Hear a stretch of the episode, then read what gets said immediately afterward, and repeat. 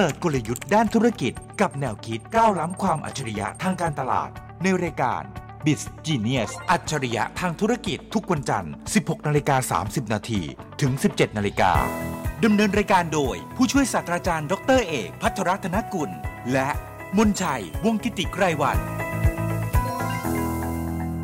สวัสดีครับ คุณผู้ชมคุณผู้ฟัง นี่คือรายการ Biz Genius รายการที่พาคุณผู้ชมไปฟังกลยุทธ์ในการทำธุรกิจและแนวคิดด้านการตลาด เจอกันเป็นประจำที่นี่วิทยุจุฬาทุกวันจันทร์4โมงครึ่งครับ ติดตามคอนเทนต์ที่น่าสนใจได้จากผู้ช่วยศาสตราจารย์ดรเอกพัทรธนกุล หัวหน้าภาควิชาการตลาด คณะพาณิชยศาสตร์และการบัญชีจุฬาลงกรณ์มหาวิทยาลัย และผมเล็กมนชัยวงกิติไกรวัน ผู้ประกาศข่าวจาก TNN ช่อง 16 และ bizclass.com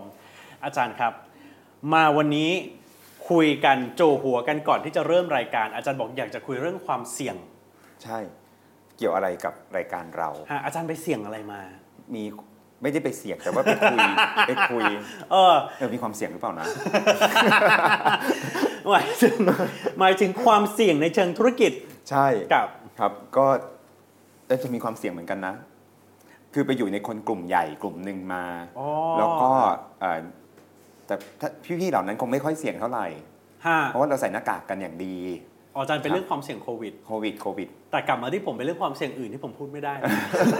ด้านไปด้านด้านการเงินด้านการเงินใช่ไหมเออคล้ายครับคล้ายครับคล้ายคือไปอยู่กับกลุ่มพี่ๆนักข่าวเศรษฐกิจคุณเล็กก็อยู่ในกลุ่มนี้ก็คืออ่าสมาคมนักข่าวเศรษฐกิจถูกไหมครับ ใช่ครับอีคอนแมสอืมครับ ก็พี่ๆนักข่าวเศรษฐกิจก็ได้เอ่อติดต่อมาแล้วก็ชวนไป คือเราข้ามสมาคมผมอยู่สมาคมการตลาดแห่งประเทศไทยอ่าครับพี่ๆนักข่าวก็บอกว่า คือสมาคมนักข่าวเศรษฐกิจเนี่ยจะมีสมาชิกเป็นนักข่าวด้วย แล้วก็จะมีผู้ที่เกี่ยวข้องเป็น partner ก็คือกลุ่มที่เป็น PR ตามบริษัทต่างๆ ใช่เลยครับก็จะมาร่วมกันแล้วก็มีงานปิดท้ายคณะกรรมการชุด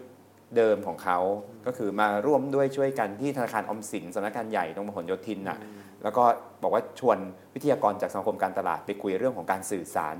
ในโลกของความเสี่ยงหรือการสื่อสารในยุควิกฤตให้ฟังหน่อยอืมฮะก็เลยเป็นหัวข้อที่อาจารย์อยากจะแชร์ ใช่เราไปคุยมาแล้วก็ได้แชร์ พูดคุยกับพี่ๆนักข่าว กับพี่ๆ PR ฮะผู้บริหารทั้งหลาย แล้วก็กลันกรองเรื่องราวมาสักประมาณ4-5หัวข้ออที่จะเอามาคุยกันในรายการของเราวันนี้ เริ่มจากหัวข้อแรกครับหัวข้อแรกคือ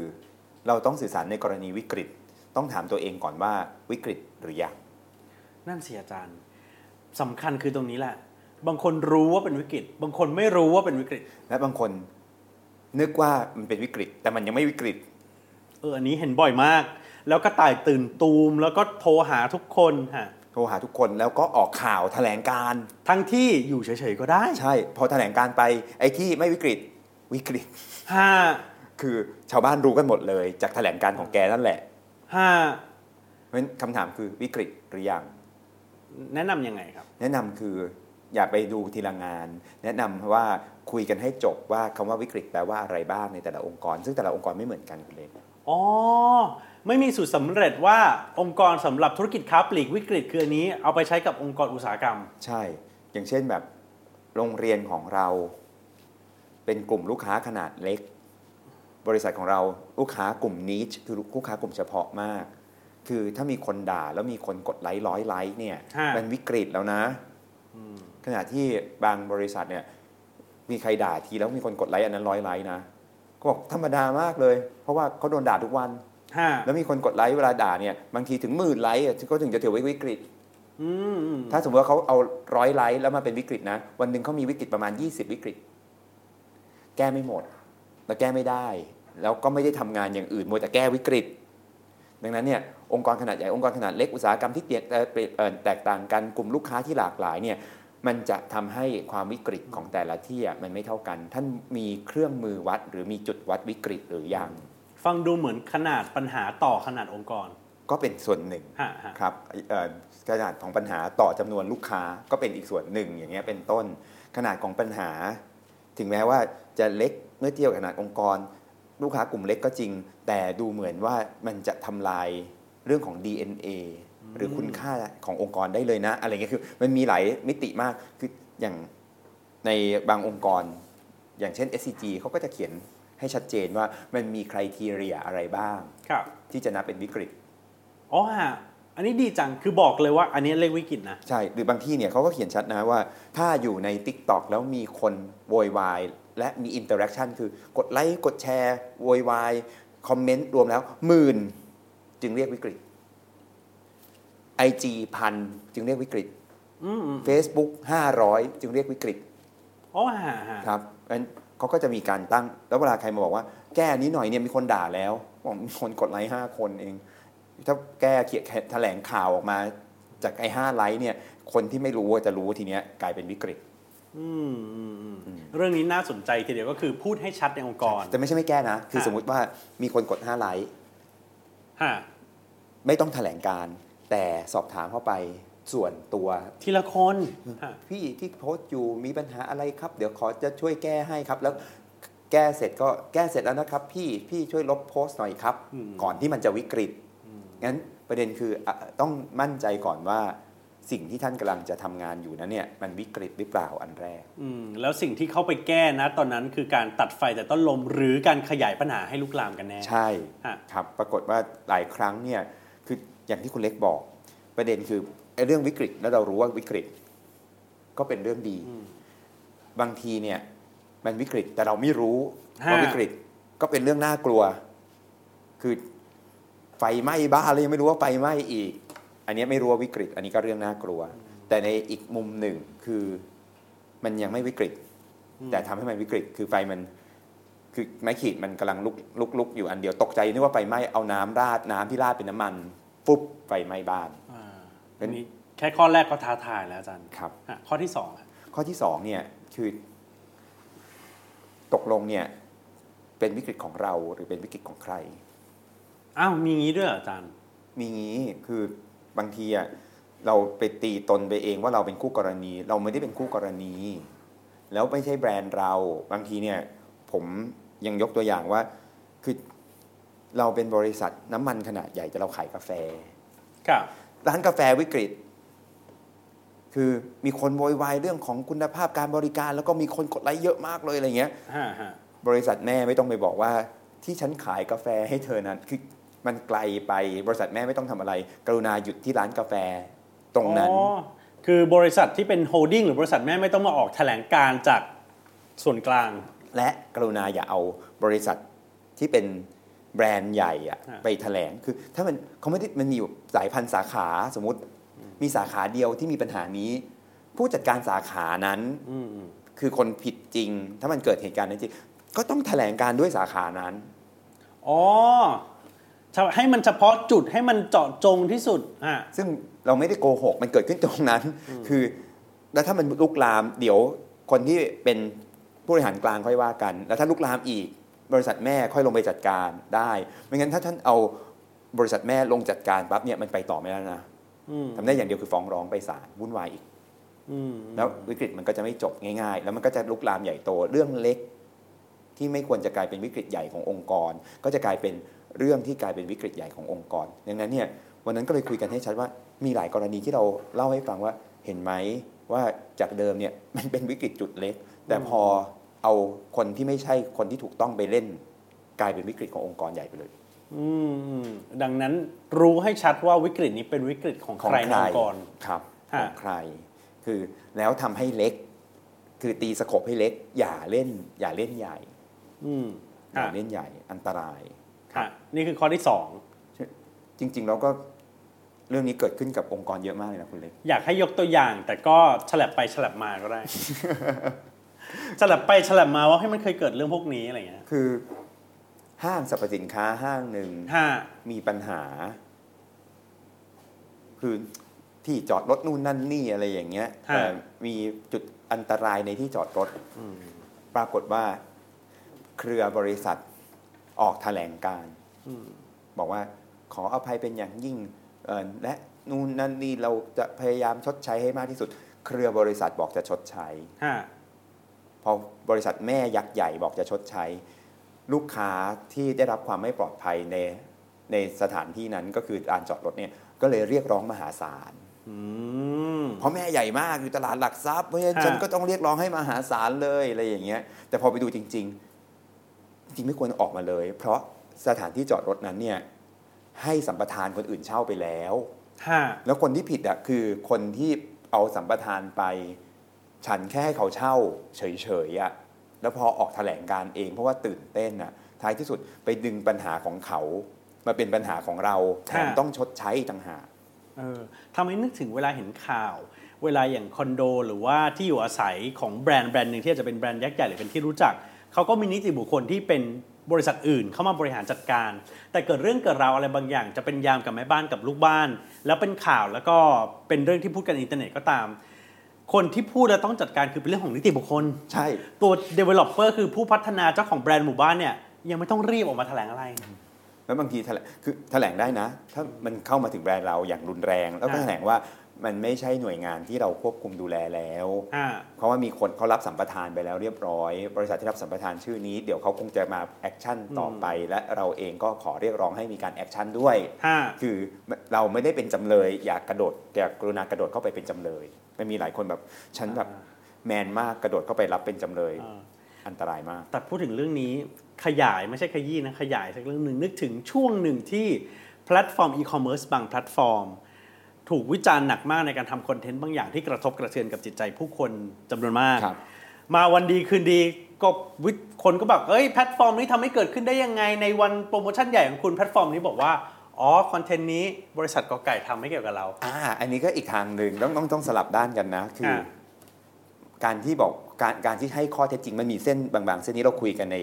ในที่ประชุมเราพูดคุยตรงนั้นเยอะมากว่า เส้นบางๆ คือ truth ฮะ คือข้อเท็จจริง truth คือข้อเท็จจริงคือ ถ้าเราไม่เกี่ยวจริง ๆ แล้ว เราหมดอำนาจในการควบคุมดูแลนั้นไปแล้ว เช่น เขาเอาสัมปทานที่จอดรถไปแล้ว เราหมดอำนาจควบคุมดูแลจริง ๆ แล้วเขาได้รับผลประโยชน์ก้อนนั้นไปจริง ๆ ถ้าเป็นกำไร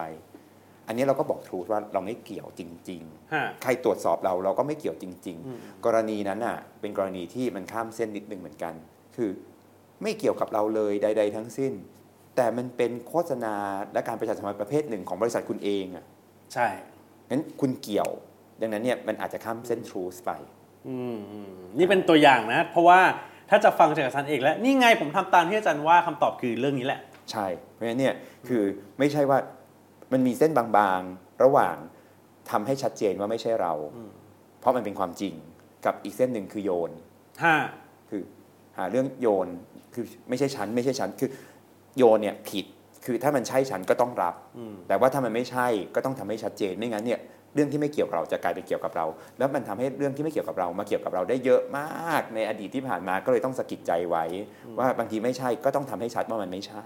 ห้านี่คือข้อที่สองนี่ข้อที่สองห้าเอ่อข้อที่สามเนี่ยครับคือ คนที่ทำเรื่องของการสื่อสาร อย่ามองแต่สเต t เมนต์ให้มองเป็น strategy ยังไงอาจารย์ คือบางเรื่องเนี่ยคุณเล็กมันไม่สามารถที่จะแก้ปัญหาได้ร้อยเปอร์เซ็นต์เราทุกคนก็จะมีมุมมองว่าการสื่อสารออกไปมันจะทำให้คนเนี่ยดีขึ้นและเข้าใจเรามากขึ้น แต่ในบางครั้งเนี่ยการสื่อสารเป็นแค่ส่วนหนึ่ง ระบบมันผิดจริงอืมๆคุณต้องไปแก้ระบบด้วยอืมอืมซึ่งเกินมือของพวกสื่อสารเหมือนกันนะอืมอืมคือแล้วบางทีไม่ใช่ระบบผิดนะ คนผิด คือคนของเราคือระบบมันดีอยู่แล้ว แต่คนของเราทำงานผิด HR มีปัญหาแล้วมาบอกว่าใช้ใช้สื่อสารการสื่อสารไปเรื่อยๆ โดยที่ข้างในคนมันยังไม่ดีอยู่เนี่ยนะมันคือการโกหกอืมดังนั้นเนี่ยอย่ามองว่าทุกอย่างมันต้องเป็นสื่อสารเวลาเกิดความเสี่ยงหรือเกิดวิกฤต มันต้องดูว่ามันระบบไหนผิด เพื่อจะได้แก้ทั้งระบบเป็นกลยุทธ์ ไม่ใช่อยู่ดีคิดไม่ออกออก statement ออก statement เราจะกลายเป็นองค์กรชอบแก้ตัว อืมอืมอืมมันก็มักจะเห็นข่าวหลายครั้งที่ PR ขององค์กรหนึ่งหนึ่ง แถลงชี้แจงหรือมีแถลงนี่บ่อยมาก ใช่ แล้วเอาไม่ต้องอื่นไกลไปรษณีย์ไทยของผมเนี่ยยกตัวอย่างบ่อยครั้งมากเลยวันหนึ่งเราส่งเป็นล้านล้านๆชิ้น มันจะมีชิ้นที่ผิดพลาดอยู่บ้างอยู่แล้วนะครับ อันนี้วันนั้นก็คุยกับเอ่อทางสื่อมวลชนอย่างชัดเจนมากว่าคือต้องยอมรับว่าเราส่งเยอะมาก พอส่งเยอะมากปั๊บเนี่ยมีผิดบ้างไหมผิดได้นะครับ อ่านอ่านจ่าหน้าเนี่ยบางทีอ่านผิดห้า คนมันตาเบลอได้ไหมได้เพราะส่งล้านชิ้นมันผิดสมมติส่งผิด 20 ชิ้นก็ต้องถามกลับไปที่ท่านเอ่อผู้ชมทุกท่านว่าท่านก็พิมพ์งานของท่านเนี่ยทุกวันสมมติท่านพิมพ์ล้านคำผิด 20คำนี้เยอะหรือน้อย น้อยอะน้อยและน้อยมากๆเหมือนไม่ผิดเลยด้วยซ้อืมำแต่ถ้าเราแถลงการเนี่ยวันละ20 ครั้ง ปีหนึ่งเราจะแถลงการเรื่องส่งผิดเนี่ยประมาณ 7,000 กว่าครั้งอืม7,000กว่าครั้งต่อปีเยอะมากเลยนะคุณเล็กเสิร์ช คำว่าไปรษณีย์จะเจอผิดผิดผิดผิดผิดผิดผิดทีเนี้ยภาพที่เราเคยแก้ไขและเล่าให้ฟังว่าเกิดอะไรขึ้นจะกลายว่าบริษัทเนี้ยส่งผิดเยอะมากในที่เราส่งผิดน้อยมากเนี่ยใช้กลยุทธ์เข้าไปแทนที่ statement ใช่งั้นไม่ใช่คิดอะไรไม่ออกออก statement คิดอะไรไม่ออกออก statement แต่ละอันมันมีกลยุทธ์ของมันอยู่ อาจารย์ทำให้ผมนึกถึงอะไรมา มันจะมีร้านอาหารชื่อดังแห่งหนึ่ง ใช้เป็นวิธีคือแทนคือคนมากินเยอะ แทนที่ทุกๆวันทุกๆวัน ผู้จัดการจะแบบขอโทษด้วยนะคะที่คือบางทีไม่ได้คิดอะไรขอโทษที่ขอโทษอะไรมีอะไรก่อนอ๋อมันมีเรื่องนี้เหรอขอโทษที่เรานานขอโทษที่ให้เรานานอย่างนั้นน่ะแทนที่จะไปนั่งขอโทษรัวๆทุกคนทุกวันมานี่เลย บริหารพื้นที่เอาน้ำให้กินฟรีทำเล็บฟรี เพลิดเพลินกับหน้าร้าน จะถ่ายรูปเซลฟี่ก็ถ่าย กลายเป็นอุ้ยเก๋นี่กลยุทธ์ฮ่านี่คือนี่คือวิธีคิดที่เป็นกลยุทธ์ อืมเพราะฉะนั้นเนี่ย วันนั้นก็เลยคุยกันว่า เราต้องพยายามทำให้นักสื่อสารกลายเป็นนักกลยุทธ์ด้วย แล้วมันจะแก้อะไรได้มีมิติที่มากขึ้นอีก จากเดิมที่มีมิติสื่อสารที่แข็งแรงมากอยู่แล้วอืมคำว่านักกลยุทธ์เนี่ยควรจะต้องคิดยังไงทำยังไงอาจารย์ผมคิดว่ากการที่มองกลยุทธ์เนี่ยมันต้องมองสี่เรื่อง มิติมันจะเกิดสี่มุมครับเล็กหนึ่งคือข้อมูลเราพอไหม คือก่อนที่จะสื่อสารออกเนี่ย ข้อมูลเราพอไหม ถ้าข้อมูลไม่พอต้องไปปรับปรุงข้อมูลให้ครบถ้วนซะก่อนครับนี่คือมองกลยุทธ์ครับเออสองคือ มันเป็นความผิดที่ระบบไหม ระบบเราดีไหม ถ้าระบบไม่ดีเนี่ยต้องไปแก้ที่ระบบด้วย ไม่ใช่มาแก้สื่อสารอย่างเดียวครับแล้วถ้าข้อมูลดีระบบดี อันที่สามคือคนดีไหมอืมถ้าคนไม่ดีต้องแก้ที่คนด้วย ไม่ใช่มาสื่อสารอย่างเดียว แล้วบางทีไม่ต้องสื่อสารแก้ที่คน ไม่ต้องสื่อสารแล้วจบฮะ ครับ สุดท้ายคือสื่อสารดีไหม ถ้าสื่อสารดีแต่ข้างในไม่ดีมันจะกลายเป็นข้างนอกสุขใสอะข้างในตัดทิ้งโหน่งแป๊บหนึ่งอ่ามัมันจะแตกโพละ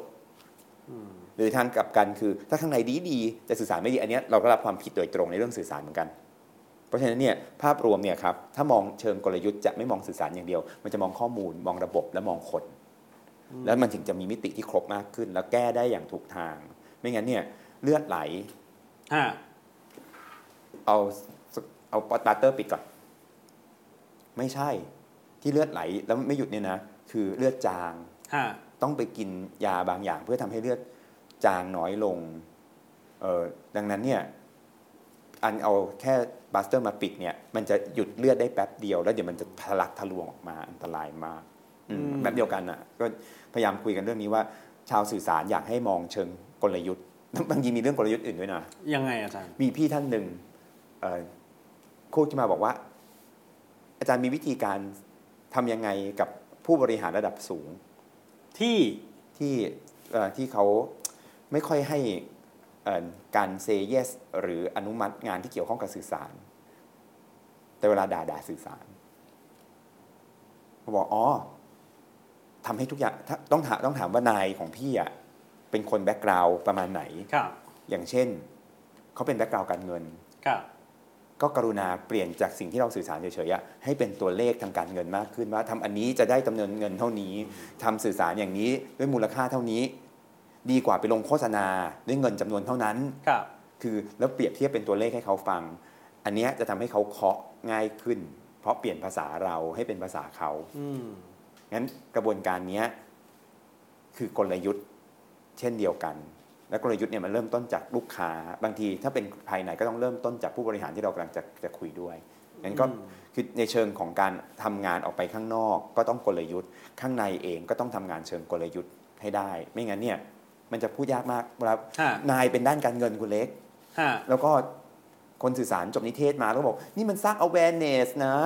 อ่าได้ good image นะ หรือบางนายบางคนซีอเป็นโรงงานโรงงานมาเลยอะจากผลิตผลิตมาเลยอะ เราก็จะมานั่งขายอะไรที่เป็นประโยชน์ทางอารมณ์หรือว่า emotional benefit เขาก็ไม่เข้าใจเขาไม่เขาเขาไม่เข้าใจแล้วเขาเติบโตมาจนเป็นนายใหญ่ได้ ด้วยฟิลที่ไม่ต้องมีอารมณ์มากด้วยนะฮะฮะงั้นแต่ว่าบางท่านเนี่ยโอ้ยนายเป็นนิเทศศาสตร์เป็นศิลปกรรม หรือว่าอะไรที่มี background ที่มีความ art มาก อันนั้นก็สบายหน่อยครับดังนั้นเนี่ยมันก็เป็นกลยุทธ์ภายใน คือ ผมคุยไปคุยมาหลายคนก็ตบเข่าฉาดเหมือนกันว่า เออก็จริงเหมือนกัน คือตอนที่ไปคุยกับนายน่ะ คุยด้วยเรื่องราวครีเอทีฟนู่นนั่นนี่นู่นนั่นนี่นายถามกลับมา ROI เท่าไหร่อะฮะคนสื่อสารก็ ROI คืออะไรอะครับเออเออนายบอกนายไม่พูดแค่ ROI นะนายอ่าด้วยบอกว่า แล้วคุณไปคิด ROI มาทำให้มันเป็น NPV ด้วยนะ NPV งานเข้าอีก งานเขาอีกฮะงงภาษามันจูนไม่ตรงกัน ก็อันนี้ก็มองในในมุมว่าสื่อสารต้องไม่ใช่ statement สื่อสารต้องเป็น strategy อืมนี่คือส่วนที่ 3 และข้อสุดท้ายพอดี ข้อสุดท้ายอย่าคิดแต่ release release ฮะ คือสื่อสารไปเพื่อจะได้ release มันจะมี release ออก ต้องมองเป็น relationship อุ้ยยังไงอาจารย์ เพราะว่าเวลาผมคุยกับ PR เนี่ยเขาบอก press release press release อยู่นั่นแหละโอ้ยมันต้องเป็น press relations ยังไงครับ คือบางทีอะ release ออกมาเราต้องอธิบายหรือบางทีแสดงให้เห็นว่างานของเรามันดีมากยังไงเนี่ย แต่ ไม่มีความสัมพันธ์ โทรหาพูดคุยไม่ได้ออก press release มา ก็เลยไม่ได้รับความสำคัญอืมจากฝั่งของเพรสเหมือนกัน แต่เป็นเพื่อนกัน อันเนี้ยพูดจริงๆนะพี่คือชิ้นโบแดง พี่ต้องดูเพรสอันนี้ให้ดีชิ้นโบแดงของบริษัทในรอบ 10 ปีเขาจะอ๋อเหรอเหรอเหรอเหรอเดี๋ยวเดี๋ยวเราอ่านละเอียดให้นะอ๋อเพราะงานเขาไม่เข้าเยอะมากทุกวันงานคุณเล็กมีข่าวเศรษฐกิจมันก็อ่าเยอะมากทุกวันทุกบริษัทก็มีเรื่องใช่ไหม เข้าใจเลยเพราะว่า PR เลยมีส่วนหนึ่งที่สำคัญคือ media relationship ใช่ ความสัมพันธ์กับสื่อใช่ แล้วบางทีไม่ใช่แค่ relation ทางสื่อ อ่า ก็ต้อง relation กับคนใน บางที ผมก็ไปเปิดเรื่องจริงให้พี่ๆสื่อและพี่ๆ PR ฟังว่าโลกแห่งความเป็นจริงคือสื่อก็ถามในฝั่ง PR PR บริษัทเนี่ยอะคุยกับนายสูงสุดด้าน PR นายสูงสุดด้าน PR ของบริษัทจำนวนมากเนี่ยเป็นเบอร์สี่ขององค์กรนะฮะเป็นผู้อำนวยการ ฮะ แต่ว่ามีท่านผู้ช่วยกรรมการผู้จัดการใหญ่ ท่านรองกรรมการผู้จัดการใหญ่ และผู้กรรมการผู้จัดการใหญ่ ซึ่งเบอร์หนึ่งเบอร์สองเบอร์สามอะคือฉันก็อยากจะตอบคำถามเธอเหมือนกัน แต่เบอร์สองกับเบอร์สามเขาบอกว่าห้ามตอบอืมฉันก็เรียนมานะ ว่าฉันจะต้องบอกสื่อให้รวดเร็วชัดเจน แต่ผู้ใหญ่กว่าฉันขอห้ามตอบดังนั้นเนี่ยคนที่ เป็นผู้บริหาร PR ที่บริหารจัดการคนใน และมีความสัมพันธ์ที่ดีได้ แล้วคนข้างในเชื่อถือเนี่ยเขาจะได้ข้อมูลดีๆ และสามารถจะคอนวินคนในให้ยอมตอบได้อืมอืมอืมดังนั้นเนี่ยมันไม่ใช่แค่สื่อสารกับสื่อมวลชน และมีความสัมพันธ์กับสื่อมวลชนนะพี่ๆเหล่านี้ต้องทำหน้าที่มีความสัมพันธ์อันดีกับผู้บริหารฝ่ายอื่นๆ ซึ่งอาจจะมีมุมมองไม่เหมือนกันร้อยแปดพันประการอืมต้องมีเอ่อความสัมพันธ์อันดีกับลูกค้า ถึงเวลาจริงๆเอ่ออยากได้ลูกค้าเข้ามา เล่าสู่กันฟังในด้านดีๆ ให้กับพี่ๆสื่อฟังเนี่ยมันเป็นเรื่องของความสัมพันธ์นะฮะฮะที่ลูกค้าเขาจะยอมมาเปิดตัวเล่าให้ฟังว่าดียังไง ดังนั้นเนี่ยมันไม่ใช่แค่ release หรอกหน้าที่สำคัญอีกอย่างหนึ่งของฝั่ง PR และสื่อสารคือ relationship อืมเรื่องนี้เห็นกับตัวมาหลายครั้งสำหรับกรณีที่ PR ที่เก่าเกมกับ PR ที่ธรรมดา หรือว่าเป็นน้องใหม่ทั้งหลายเนี่ย ความเก่าเกมในการคุยกับสื่อ หรือกระทั่งในการคุยกับแหล่งข่าว อะไรทั้งนองเนี่ยมันต่างกันชัด แล้วก็เขาสามารถดับไฟได้ตั้งแต่ต้นลมได้จริงเยอะมากนะแล้วก็ผมยกตัวอย่างบางทีไฟมันกระพือไปแล้วด้วยนะๆฮะอย่างคณะอย่างอย่างที่จุฬาเนี่ยครับขอยกตัวอย่าง จุฬาเนี่ยมีความสัมพันธ์อันดีกับสื่อมีพี่ๆหลายท่านซึ่งอยู่กับเอ่อสื่อสารจุฬามายาวนานครับแล้วก็อยู่กับสื่อรักกันกับสื่อมากเลย เวลาเราเจอพาดหัวประหลาดประหลาดๆซึ่งไม่ใช่ข้อเท็จจริงครับ เราจะยกหูแล้วพูดคุยบอกพี่ที่พี่ลงไปอะเข้าใจผิดขอเล่าเรื่องจริงให้ฟังว่าเป็นยังไงอืมเปลี่ยนพาดหัวหน่อยบนออนไลน์ พอเขารับรู้ว่าข้อเท็จจริงเป็นยังไงอ้าวเขียนผิดก็จะเปลี่ยนให้ ไม่รู้จักกันจะเปลี่ยนพาดหัวได้ไง แต่เรามีเส้นเช่นเดียวกันนะครับ คือเราจะไม่ไปเปลี่ยนถ้าเป็นข้อเท็จจริง แต่ถ้าเกิดความเข้าใจผิดน่ะอืม เราสามารถโทรศัพท์กริ้งเดียวถึงกันแล้วเปลี่ยนเลยเรื่องอย่างเนี้ยอยู่ดีๆเป็นมนุษย์ที่ไม่รู้จักกันโทรไป เขาไม่มีวันฟังเด็ดขาด มันต้องมี relationship ซึ่งนั่นคือการชี้แจงไม่ใช่การบิดเบือนถูกต้อง เพราะฉะนั้นเนี่ยเราต้องเราเราเคารพ